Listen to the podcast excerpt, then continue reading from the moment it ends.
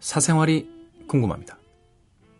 오늘은 서울 노원구의 H씨가 보내주신 사연입니다. 안녕하세요, K. 저는 2년 동안 열심히 공부해서 공무원이 되었습니다. 부모님도 좋아하시고 저도 처음엔 원하는 것을 얻게 되었다는 생각에 감사하며 일을 했죠. 그런데 문제는 지금입니다. 6개월 정도 지났는데요. 시간이 지날수록 아무래도 제가 원하는 일이 아닌 것 같아요. 한마디로 얘기하면 그만두고 싶습니다. 주변 친구에게 얘기 꺼냈다가 핀잔만 들었습니다. 한마디로 배부른 소리라는 거죠. 저도 무슨 이야기인지 알지만 이 직업을 평생 저의 직업으로 생각하며 살 수는 없을 것 같아요. 다시 제 꿈을 찾아야 할 것 같습니다. 그런데 혹시나 후회할까봐 두려워요. 그리고 또 하나 제가 원하는 일을 못할까봐 두렵기도 합니다. 저는 변호사가 되고 싶거든요. 저에게 힘을 주세요.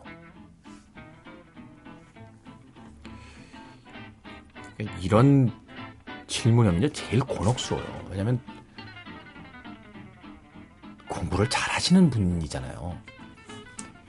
공부를 못했던 사람한테 자꾸 시험을 봐서 막 공무원이 되고 막 변호사 시험을 보겠어요. 이런 저는 정말 공부 못했거든요. 그러니까 고민이라는 건 원래 공부를 못하는 사람이 공부를 잘하는 사람에게 해야 되는 거 아닌가요? 야, 나 공부 잘하면 어떻게 되니? 이런 걸 물어봐야 되는데 공부를 막 잘하시는 분들이 저는 변호사가 되고 싶어요. 어떻게 해야 될까요? 나보고 어떻게 하라고.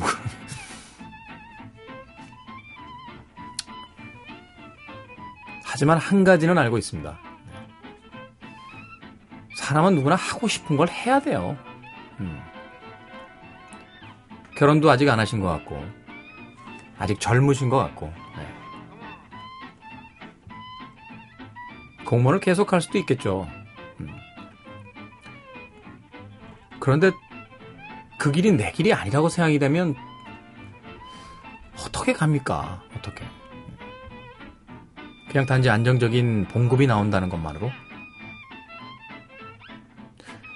안정적인 봉급이 나온다는 것만으로 행복해하는 사람이 있고요. 안정적인 봉급이 나오는 것만으론 행복하지 않은 사람도 있습니다.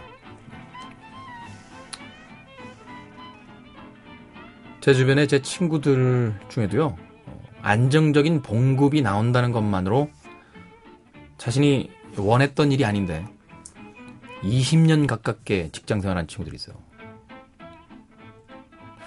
가끔 소주 한 잔 기울이면 참 많이 우울해해요. 음. 사실 뭐 그렇다라고 해서 자신이 원하는 일을 하겠다. 라고 했을 때 꼭 또 잘 된다는 보장도 없잖아요. 그럼 어떡할 거냐? 정답은 없습니다. 선택하는 거죠.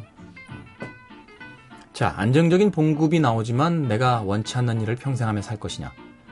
혹은 내가 원하는 일에 뛰어들었지만 만약에 그것마저 안 됐을 때 후회하지 않을 것이냐? 저희 이야기 한번 하지 않았나요? 제가 35살에 회사에서 사장님하고 대판 싸우고 잘린 다음에요. 다시는, 다시는 누구한테 제가 결제서로 가지고 안 들어가겠다고 결심한 뒤에 예, 생각을 해봤더니 벌이가 안 되더라고요. 예, 프리랜서 생활인데 말이 좋아 프리랜서지, 네, 거의 어, 거지입니다, 거지. 예. 한 달에 한 300만 원 넘게 봉급을 받다가 법인카드 없어지고 주차료 지원 안 되고 식비도 없이 프리랜서로 한 달에 제가 80만 원이가 벌었어요. 그러니까 뭐 왔다 갔다 차값 기름값 내고 뭐 밥값 하고 하니까 다음 달에 엄마 10만 원만 꿔줄래? 하는 상황이 되는 거죠. 35살에. 예. 그렇다면 뭐그 일이 비전이 있다라는 그런 느낌도 없었고요. 그냥 좋아서 한 일인데. 그때 제가 생각했던 건 딱 하나였던 것 같아요. 돈을 많이 못 벌면 어떤 게 불편할까? 아, 결혼하기도 힘들 것 같고, 좋은 집에서도 못 살 것 같고, 남들처럼 외국차도, 외제차도 못 하겠구나. 근데 생각해 보니까 뭐, 그런 거 안 해도 되겠더라고요. 그래서 그냥 전 했어요. 노원구 HC계는 그런 이야기를 해볼까요? 안정적인 봉급이 없을 때 겪게 될 그 불편함들이 있습니다. 그것을 하나하나씩 적어보세요. 그리고 내가 좋은 일을 하게 된다면, 네. 뭐 이런 거 다 필요 없을 것 같아. 잠깐만. 근데 하고 싶은 게 지금 변호사잖아. 변호사면 돈 더 잘 벌잖아. 복잡하네, 이분 사연. 합시다. 네. 합시다. 네. 어떡하겠어. 하고 싶은 건 해야지. 난 인생관 뚜렷해요. 하고 싶은 건 해야지 어쩌요.